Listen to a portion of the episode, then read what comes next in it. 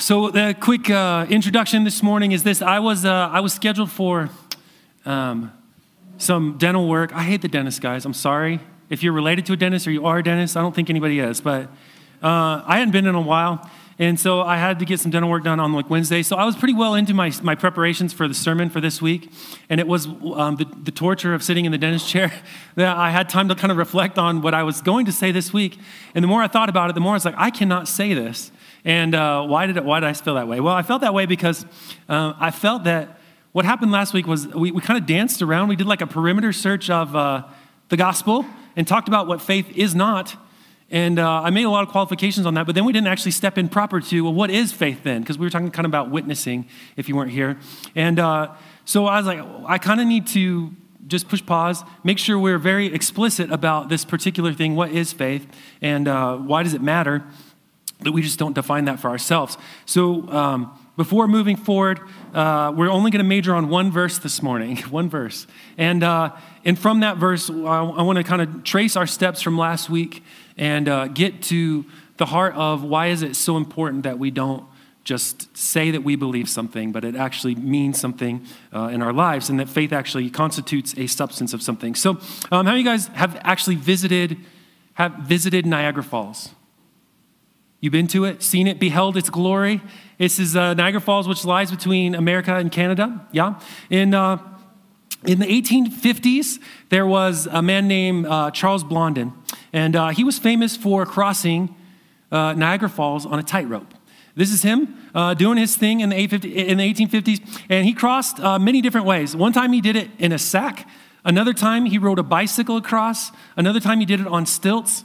He even went out to the middle carried a stove, cooked an egg, and, and ate it. So the guy's, the guy's okay at doing what he's doing, right? Yeah, I mean, he's, he's, he's pretty good. Well, on, uh, on July 15th, 1859, Blondin made his way across the rope from America to Canada, pushing a wheelbarrow, blindfolded. Blondin arrived safely on the other side, and he asked the crowd if he had proven that he could cross. And the crowd, of course, shouted, Yes, you did, right? Hooray, you did, uh, you did it. And so he asked if they believed that he could cross again with the wheelbarrow. And they asked, Of course, you did it blindfolded and you, you, you made it here. And he said, What if the wheelbarrow had a heavy load in it? And of course, uh, anticipating that they were going to see an even greater feat than one that they had already saw, they became more excited and, and they shouted. They were very zealous for him to do this. And so they all loudly declared their endorsement that Blondin could accomplish this, this task. And so he asked again, Do you believe that I could carry a person safely across in this wheelbarrow? And one man in the front shouted, Yes, I believe. And he said, Sir, will you get in the wheelbarrow? The man politely refused. right? In fact, no one in the crowd who previously had shouted their belief in Blondin was willing to put their faith in him or the wheelbarrow or the trip across. Their belief in Blondin was essentially this risk free. It cost them nothing to declare their belief in it, but once it meant something personal, when it actually came to putting their faith where their belief was, uh, it, was it was an empty uh, an empty declaration. So faith requires action, and saving faith requires risk. And it costs something. In fact, it costs more than something, it costs everything. And that's foreign to our ears because we think, well, faith is a gift and, and we can't earn it and we, we can't buy it. And so, how can it cost something? It costs everything, in fact. It's really important that we know what faith is and is not. And um, I think we get this muddled and confused because of the fact that maybe we've been presented it with it a certain way. Or it's been so long since we were really presented with the truth of the gospel that we've forgotten what it meant to accept Christ in faith. And so, um, the question I have before us this morning is how can we know God? And the answer to that is faith. So then we really need to know what is faith? What does faith actually mean? And the truth is that faith is something you cannot do for yourself. It's a gift, and it, it does something inside of you that um, you're missing, and that's affection for God in a way that uh, you don't currently possess. And so I want to talk through that this morning by tracing the path that we got to that point last week in Acts chapter 7. So this morning, would you grab your Bibles? Um, it'll be up on the screen. i I told you it's only going to be one, uh, one verse, Acts chapter 7, and in verse 51. So let me pray.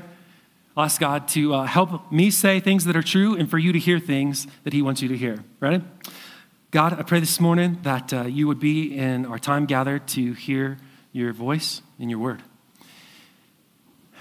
God, I pray that you keep me from any error, that you would speak only what uh, our ears need and what our hearts need.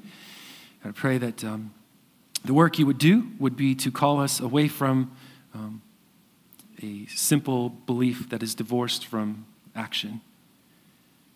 That you would call us to true faith that um, bids us to die and follow Jesus that we might have life. God, we pray that you would do this this morning for us because we can't do it for ourselves. So use your word to speak life to us. Prepare our hearts to do that, receiving what you would say, our ears to hear what you would speak, and our eyes to see what's good and true and beautiful. We love you. In Jesus' name, amen.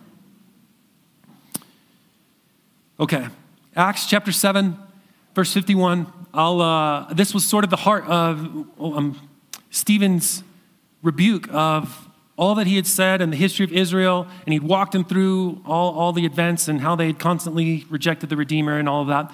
And he kind of lands on this uh, last statement uh, saying this You stiff necked people, uh, uncircumcised in heart and ears, you always resist the Holy Spirit. As your fathers did, so do you. And so he goes on to, uh, to say, You guys have killed the prophets, and you killed even now the Christ.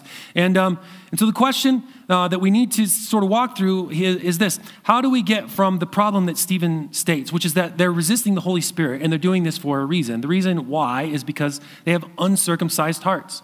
And so circumcision becomes a really important thing, uh, how to define it and what it means.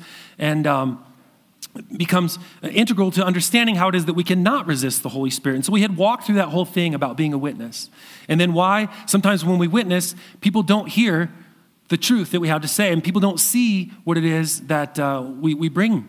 And uh, so we, we talked about them being blinded to that. And sometimes we're blinded because of um, devotion to a religious um, practice. And sometimes we're um, too in love with the things of this world and, and sin. And so both of those things cloud our judgment, cloud our ability to see and hear what is true. And so um, circumcision becomes really important for us um, to define this. But uh, there was two kind of paths here that are laid before us that are, they, they intrigue us, but they're not useful, right? And, and it was this, that knowing right things without faith cannot save you. And doing right things without faith cannot save you, right? You, you could go through the right protocols, you could do all the current actions that you seem to be fulfilling the list of rules, but without this important step, this important, meaningful thing of faith, that's a useless exercise. And um, so this was sort of at the heart of the beginning of the perimeter. And so we, I majored on this, but we didn't say, well, so then what is, what does action look like that is enabled with faith, right? And the same thing with knowing and, and doing something. I'm sorry, I think I said doing before, but you get the idea, right? So doing right things without faith um, also cannot save. And so at the, at the, uh, the bottom line of all of this was that the reason why that they were doing the thing that they had always done in the, the course of their history and the course of our history is um, what Jesus says is that they don't know the Father and they don't know me. And this uh, then is echoed again when Jesus makes this rebuke in Matthew 7 about um, all those that will come. Not everybody who says, Lord, Lord, will enter the kingdom. And they're going to say all these things. Didn't we, didn't we prophesy in your name? Didn't we cast out demons? Didn't we do all of these amazing things? And he'll say, Depart from me, you evildoers. I never what? Knew you. And we said it's not a knowing of, it's a knowing in a relational sense. We have to, he has to know us in a relationship. And so simply knowing of God is not, uh, it's not enough. And then we have this other statement in, in Hebrews after Hebrews goes so far as to define faith, faith is uh, the substance of things that are hoped for, the assurance of things that aren't seen. And then later on, it goes on to say, but without faith, it's impossible to please God. And so, if we know that without faith it's impossible to please God, we really must know then what is faith? I must know what it is if I must have it to please God. And so, um, the, the, the string of um, understanding what, what's required and how we can respond properly and doing it in faith uh, becomes important. I want you to see that in um, Jesus' rebuke in Matthew 7, that one where he says, Lord, not everybody that calls me Lord. Um, he, he covers both the, the, the knowers and the doers in that. They, they, they are declaring right things about who God is. Jesus is Lord. You're king. I'm, I'm declaring you to be the one who's in charge of everything. Lord, Lord.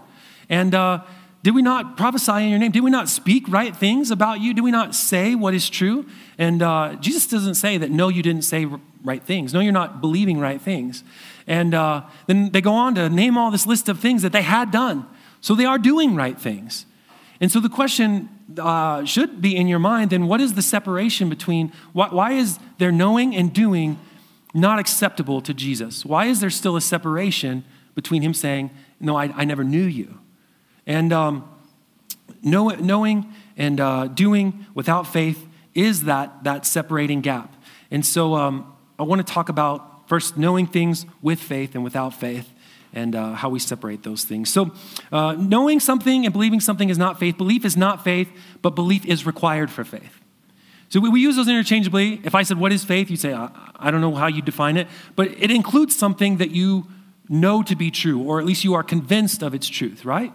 And that in itself is belief. And so I don't want to separate the, the, the, two words so much as to say there's no overlap, but they are not synonymous, as in they're interchangeable. Clearly, they're not interchangeable because the Jews believed right things about God. Um, and that wasn't enough. So there's still, there's still a gap there between what, what is faith and what is belief. And so um, perhaps like there's, there's a lot of contributing factors, but I believe that most of everybody sitting here in the room has just been handed a definition of faith that comes from uh, just a muddled combination of revivalism, postmodern enlightenment thinking, where we, we can categorize belief as an independent value and separate it from our doing and being. I can believe something, but it doesn't necessarily impact or affect who I am or what I do. And for, for you, that doesn't maybe sound like a foreign concept, but it's, it's foreign to the idea of what belief really is. And so um, this is- isolation or compartmentalization of knowing from doing is partially why we struggle to understand um, what faith is. And some have been told that putting trust in God merely means believing in Him. But that's the same as saying that your faith is in Santa Claus just as you believe in Him. And the truth of that statement is really not that useful to you anyway, because even if you say, I believe in Santa Claus, it does not actualize that truth of that thing, does it?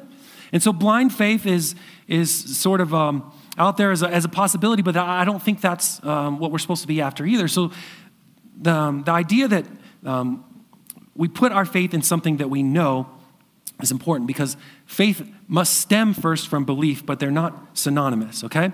And um, in James chapter 2, verses 18 through 22, uh, we have him being explicit about the problem of separating these values. That saying, I believe something, but it doesn't really impact who I am or what I do. James chapter 2, verses 18 through 22. If you want to turn there, you can. Uh, I'll just read it to you this morning.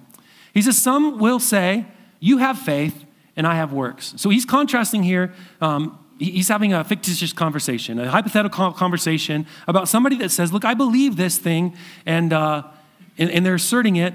And so here's the back and forth. You have faith, and I have works. And he asks, Show me your faith apart from works or doing something, right? And I will show you my faith by my works. Now, there's a whole another path we could go down, but I want you to see here that he's saying uh, in 19 a very important statement, which is this You believe that God is one, and you do well. So, so there is a belief that is a right belief. God, Hear, O Israel, the Lord is God, the Lord is one. That is, that is an absolute truth. It's the fundamental of, of serving Him. And he, he's, uh, James is affirming here you believe that God is one, and so you do well in knowing that and believing that and holding fast to the truth of that. But then he goes so far as to say, even the demons believe that and they shudder.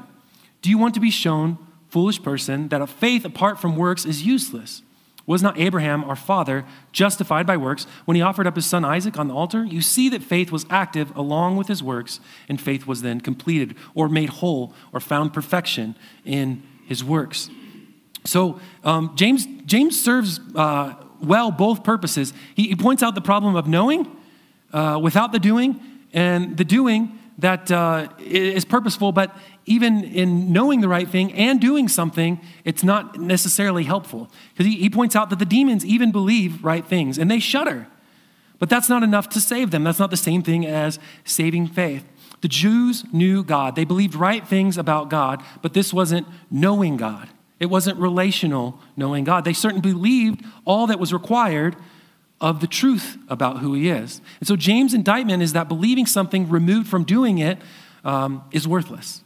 He says, he, he goes, he uses the rebuke, it's foolishness. You foolish person that thinks that you can believe something without it actually coming to, to fruition in who you are and what you do. And so we're content enough sometimes to say uh, something like, I believe the rope is secure. I think, uh, I think you can get across it. And uh, we, affirm right things about the ability of God to do something. Uh, we've studied the, uh, you know, the tension on the rope, and we're sure that it will hold a certain amount of weight. And uh, we know that the wheelbarrow tire is inflated to just the right amount, and then the certain alloy of the steel in the wheelbarrow or whatever. But short of our active putting our weight into that wheelbarrow, um, it, that belief is useless. It's, it's knowing right things without the activity of trusting them. And so um, James is not alone in making this problem, problematic distinction between separating what we believe or what we know to be true and it actually coming out in our, our deeds. And so, um, Hebrews, which is the one that offers the description of what faith is and also says without faith it's impossible to please God. From Hebrews, we also get chapter 11 of Hebrews, which is known as the Hall of Faith. Right, which is, includes the list of people over and over who, by faith, have done something because of their trust of God. Because of a promise that God had given, they acted on that. And so, um, this might lead us to believe, well, then it's just about, you know, throwing my, my weight into the wheelbarrow and then just saying that's okay. But uh, this, is, this is somewhat deceptive because that sort of invites us to legalism, which is the second part of that, which is just doing things without faith also can't save us. You know, in, uh, in Stephen's re, um, rebuke, part of it was that he said, like, you, you Jews, you understand that you received the law by angels, but you didn't, you didn't keep the law, which is an interesting statement because the Jews uh, were famous for keeping the law, and the scribes, the Pharisees knew how to keep the law. And so keeping the law there um, has to mean something beyond face value. Like you'll miss it if you think it just means you didn't follow the list of rules that were given. Because they, they did, they followed the list of rules. And so you miss it if you believe that he's saying you, you were just totally disobedient. Now, um, that might invite us to think that you know we need to just follow all the rules as they're given. That way, we're acting on knowing that God is God and we're following list of rules, therefore we're doing everything in faith, and that's not true. So the question is then what laws were they breaking and what laws must we follow then to fulfill this? Well, this is um, pretty simply found in Matthew chapter 22. Um, in Matthew 22, Jesus is uh, asked a question, very simple. What's the greatest? What's the greatest law? What's the one that most matters? What's the thing that's most important? What must we do if we fail at everything else? Do you know what his answer was? The greatest and first commandment is this love the Lord your God.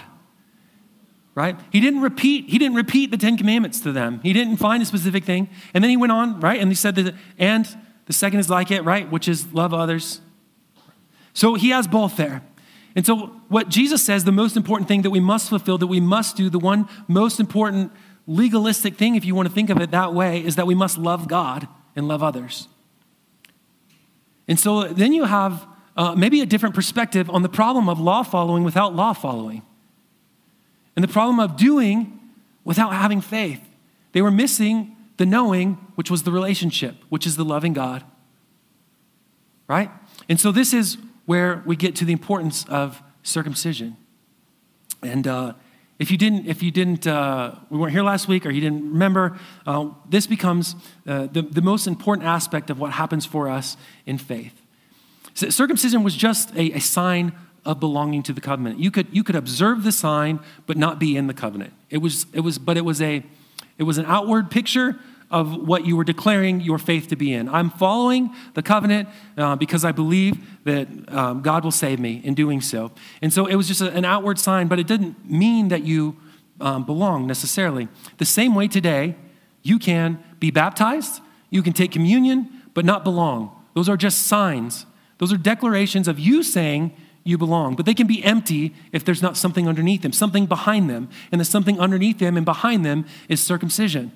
Not circumcision in the flesh, but circumcision in the spirit of your heart, right? And so this, um, this probably is uh, the most important aspect of how this whole thing gets resolved. Because in Deuteronomy chapter 30, verse 6, tells us what will happen. So, uh, at the beginning, let me just rewind to give you some context. Deuteronomy is, is Moses again repeating the law. That's what it means, the, the second giving of the law. Moses repeating the law to the Israelites, and he knows that they're going to break the law. He knows that they're going to mess the covenant up. And he says there's going to be another covenant coming. And when that covenant comes, and he's now speaking about that.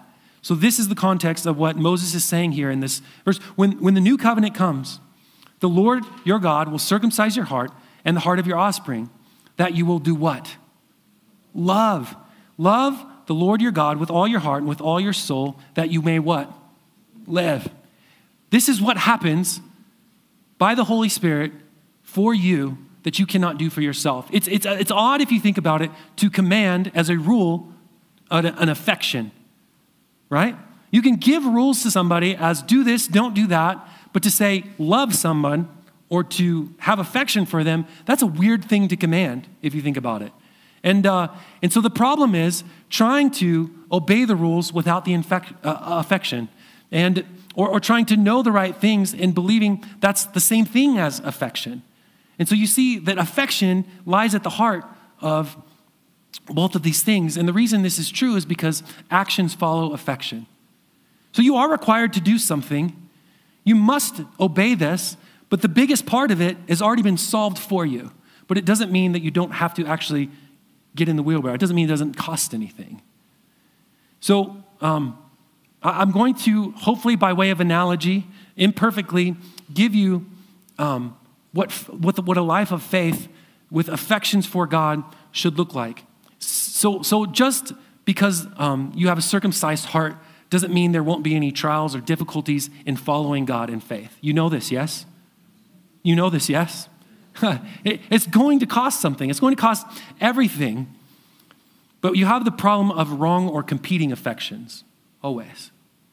And uh, this is pointed out over and over as the case of why we often fail. Jesus rebukes those who are doing right things because whatever does not proceed from faith is sin. Faith is required whenever God is made your highest priority. Um, it, it requires faith for you to act on the reality that God is, in any given situation, my highest affection, my highest priority.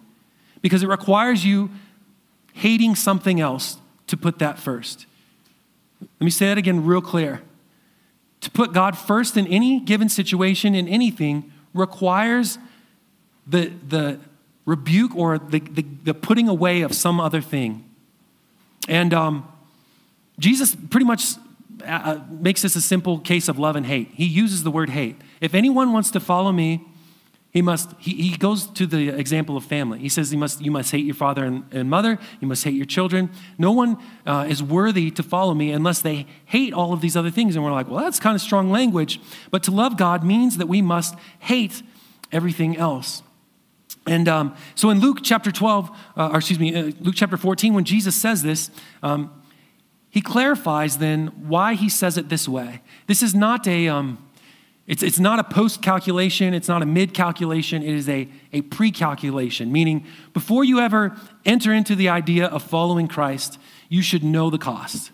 That's, that's a pretty simple way to say that. And he, he makes that um, clear by the example he gives afterwards. He says, If anyone comes to me and does not hate his own father and mother and wife and children and brothers and sisters, yes, even his own, his own life, he cannot be my disciple. Whoever does not bear his own cross and come after me cannot be my disciple. And then he goes on to say, Which one of you, wanting to build a tower, would not first sit down and find out if he has the means to do that? He says, Lest you get into the middle of building this tower, find out you don't have the means and the resources and not be able to complete it.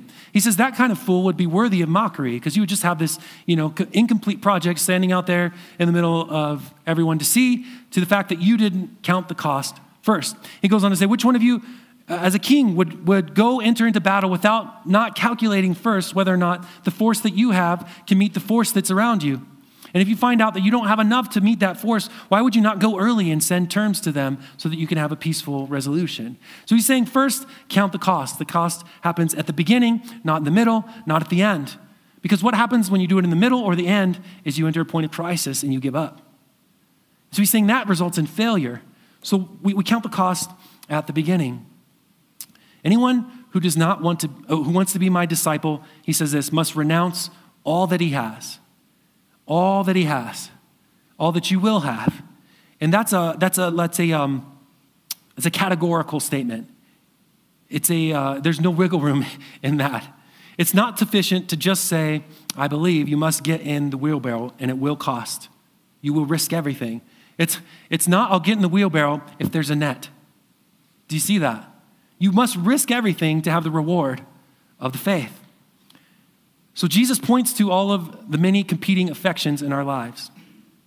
I just did a brainstorm of the ones that came to my head of things that Jesus states get in the way of our affection, of putting God first. He started here with love of family, children, love of your own life, but he also rebukes our love of the world, our love of money, the things of the world, love of the applause of men, love of places of honor, loving to be called teacher or somebody that's wise, loving to be looked at righteously, loving to be seen as a generous, giving person, loving to be thought well of in crowds, loving to be heard praying, loving pleasure, loving being right in arguments, loving arguments in general. Uh, the list could go on and on. Those are just like some of the things that you, you just think about some of the parables that Jesus told and some of the teachings that he said, and how we love those things which keeps us from loving God most and first. And so you have the problem of the competing affection. Even though God has enabled you to love God with all your heart, soul, mind, and strength, you fail to do so. Do you see this? And so Jesus puts us not in categories of preference, but in categories of master. He says, he says, no one can serve two masters. Why? Because masters demand exclusivity. They don't request it, they don't hope for it, they require it. He says, You cannot serve two masters. Why? Because you will love one and do what to the other? That means you will, you will serve one righteously and fully and, and neglect the other.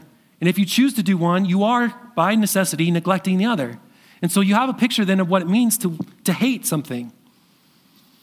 Softening this can lead us to that mental game that we try to play, where we think, well, I love God most, and I'm just doing this other thing, but I don't love it more than God. But in that moment, guess what you're doing? You're loving it more than God. That affection has risen above the first place in your heart. And you're not acting then in faith. You're not trusting that God is better than whatever it is that you've chosen to do in that moment. I think we think of it like this I like steak most, right? Steak is my favorite, it's top of the order. I love steak. It's not my master, though. I love steak, but if I can't have steak, I'll eat meatloaf. Okay? I don't love meatloaf. Okay? But in the absence of steak, I'll eat meatloaf. And in that order of affections, there, there's no problem there because one doesn't man, demand exclusivity. But this is how we think of God I, I love Him most, and I just dabble in these other things, and those are okay. But that's not true. Those aren't okay. Here's a much better analogy and a better way to think about it I'm a vegetarian. Lord help those who are lost in vegetarianism. No. I'm a vegetarian. I must, can I eat meat? No, I can't because to eat meat would negate my first and highest value that I'm a vegetarian. It would even preclude some things that I might buy or, or wear, right? And so you can see that my highest priority, being vegetarianism, might flow into these other areas, but it certainly applies to what it is that I eat. And it's exclusive in the way of what I can eat and what I cannot eat, right? And if I were to just dabble in steak one day, You'd be like, You're not a vegetarian, you're eating meat. Do you see the problem there? It's not a preference, it's exclusivity that God is after. So, again, Lord, help those who, who don't eat meat. I'm sorry. They're called the weaker brother. So, in the case of vegetarians in food, this only applies to maybe a, a limited scope. And the problem is that we have limited the scope to such a, a narrow place. Well, it's only spiritual things. As long as I spiritually know that God is the best, it doesn't really affect anything that I do. And then you have the problem that we started with, which is declaring a belief in something, but it not coming out in anything you do. And that's where that originates from, because you've, you've made it a mental assent and it's not faith. When we relegate love hate to spiritual things, saying, Well, I don't have any gods above God. This leaves you to live however you want. And uh, a useful analogy would be more in the realm of, of uh, marriage and uh, how affections result in actions, or how actions without affections are useless, or how blind devotion without relationship are useless. So I want to give a couple of examples of how messed up affections or wrongly placed things can bring us to the wrong place with God as well. So, um, does my wife have to believe objectively that I'm the most attractive man alive? Now, it's true in my case, but for you, it might not be. Does she have to believe that I'm the most attractive man alive to marry me? No. But when she does, and she marries me, she must treat me like I am the most attractive man alive. Because if she didn't, it would negate the, the reality that she put me first in that decision. Is that true? Yeah? If, if she did not, and she was just, you know, always telling me how attractive all these other guys were, not only would I be incredibly insecure, but um, the decision to be um, faithful um, to her because of that would be would difficult, and it would also be difficult for her to be faithful to me. So the reason why she's faithful in our relationship, I'm assuming now, but I'll make some assumptions, right? The reason why she loves me is not because of the objective reality, but because there is an affection there. Because she does have love for me. And it doesn't matter that I'm not the most attractive man on the face of the planet, but her actions of, of faithfulness follow her affection for me as a, as a human being, right?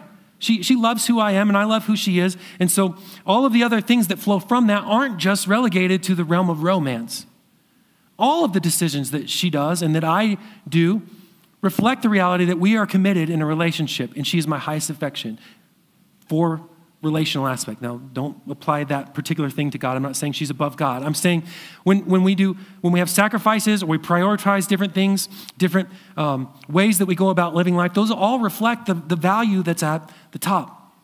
And those are going to necessarily come out in the way that she acts. She can't just declare that she's mar- married to me and, and uh, then go act some other way, right? So that is the second problem, which is affectionless actions which is if she didn't love me at all, but then tried to obey all of the same kinds of things that come out of her affection for me. Like you just try to fulfill all the rules of what it is to be married and to love one another without affection, no love, just trying to do all the things that flow naturally, then you would be in blind legalism and it would be absolute slavery. And you would hate it. And you would hate that person. And this is the problem, again, of serving God without loving Him you begin to resent him and you hate him. He's a, he's a, he's a, a master with no, with no mercy because you can't fulfill all the laws. And so, affectionless action is also useless. But then you can also have relationshipless devotion.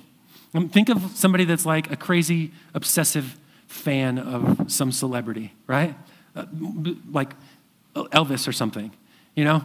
So, somebody that is just obsessively believes that um, you know, Elvis is someday, he's still alive somewhere out there, and he's going to marry them. And so they live their lives in a way that is devoted to this person that doesn't actually know they exist.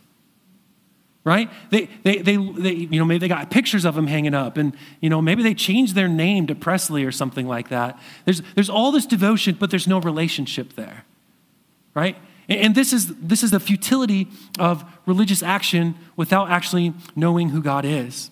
They make all kinds of decisions that, that are devoted to someone who is already married or has no relationship with them or awareness of their existence. And the last one is actionless, affectionless belief. Imagine somebody who has um, a whirlwind romance and they marry somebody in that chapel of love in Vegas or something like that. And then they, they go back home to their life and they carry on with their life as though nothing had ever happened. They weren't actually married, they just never contacted that person again, never, never did anything that reflected there was a commitment there at a chapel in Vegas or whatever, right? And, and so you have, um, it's devoid of everything. And, and that one seems like the most far fetched, but it's actually the most common one. Because most people that profess faith and come to church every week are doing so based on the fact that that one time, way back when they were a kid, they had an emotional flutter in their heart. And they use that as the grounds of their faith. I'm not saying that your faith is devoid of that, but that's not the grounds of it, and that's not the grounds of your salvation. Our greatest affections move us to action. So, what the Spirit accomplishes actually in drawing us and circumcising our hearts is to put things right for us, but it doesn't do things for us. You still are competing with all of the other affections of the world. And the question is at any given moment, what's winning out? Is your faith in God winning out, or are you believing something else is better in that moment? And so we struggle through this and we stumble and we fall. But here's where I think we find ourselves sort of all over the map this morning. Either trying to live off knowing right things, but that's empty because there's nothing in your heart for them.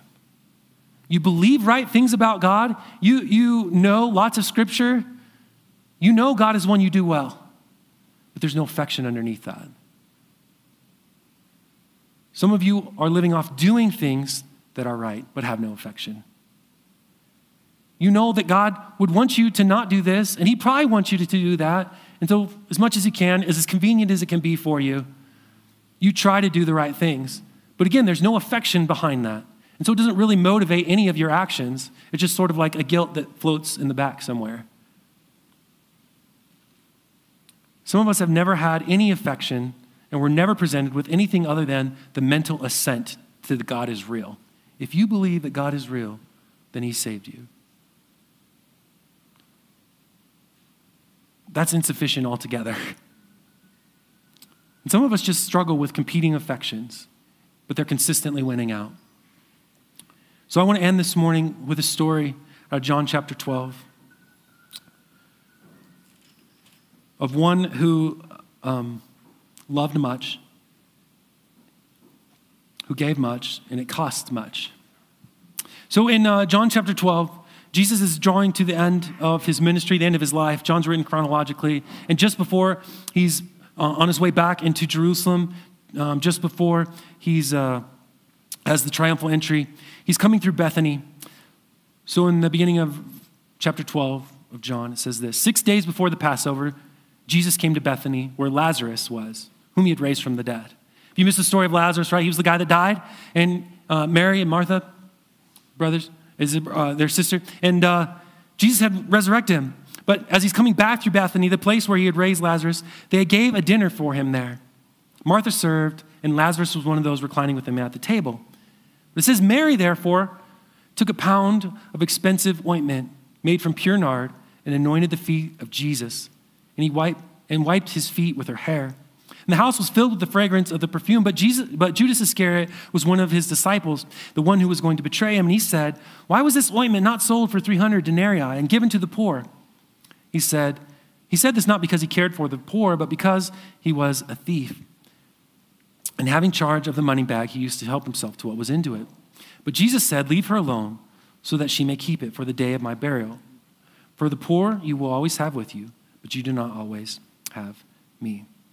Mary has this extravagant act of service that sounds just, I mean, uh, it is recorded in uh, three gospels. And the same story happens. And we find different things out about the perfume and who it is and the different reactions of people. And uh, we, we, miss the magnitude of all that happens here because of, uh, mostly because of Judas's reaction. But the perfume here is not just very costly, but it's likely um, her inheritance. The, the, idea uh, that we miss here is that Lazarus is one who is um, the, the provider of the family. And, and Mary and Martha live with him. And so that means Mary's not uh, married. She doesn't have anybody else to provide for her. And she'd already experienced very recently that provider dying. Like literally, Lazarus was dead, remember? And she's distraught. And they go back and forth about the resurrection. But now, now Lazarus is alive again, and she has possession of one thing that likely represents her only livelihood. The cost of this, this um, perfume is estimated at like a year's wages today. Okay? A year's wages today, and this would have been all that she would have had when Lazarus dies again. And what she does is she, it's a different, gospels recorded differently, but that she had broken the box or she at least broke it open. It's irretrievable that way. And she pours the whole thing out. She spends everything to anoint Christ. She doesn't keep any reserve. Like, what happens if I'm wrong? What if, what if, I, what if this doesn't work out? What am I going to do when Lazarus dies again? What, who's going to provide for me? She risks everything, she spends everything to, to, to serve Jesus. And she does it out of love. She anoints him, it's for his burial. Um, Jesus declares as much. She knew that the box would have meant her livelihood in the future, and she spends everything, perhaps even a dowry if she was going to be married someday. And so the parables that we get of Jesus telling us what the treasure of the field, treasure in the field is like, or the pearl of great price, tell us this. What is the cost? What is the cost of faith? It's, it costs everything. But it's, it's motivated from love and affection that you would give everything to love God. So this morning, I, I, uh, I wanted us to retrack with the basics of where we are as Christians and what does it mean. I, you're not here this morning, and if you are, just because you think it's the right thing to do, but it's void of affection or void of knowing God in relationship. And you, like, my prayer is that this morning the Spirit would touch your heart and open your heart that you might know and love God. And if you find that, like, me, like the flame is flickering dim, and maybe you were real motivated once, and it was a lot easier to put these other competing affections lower than God, that He would rekindle a passion and a flame for Him. Let me pray for us this morning. Father, I pray for those that um,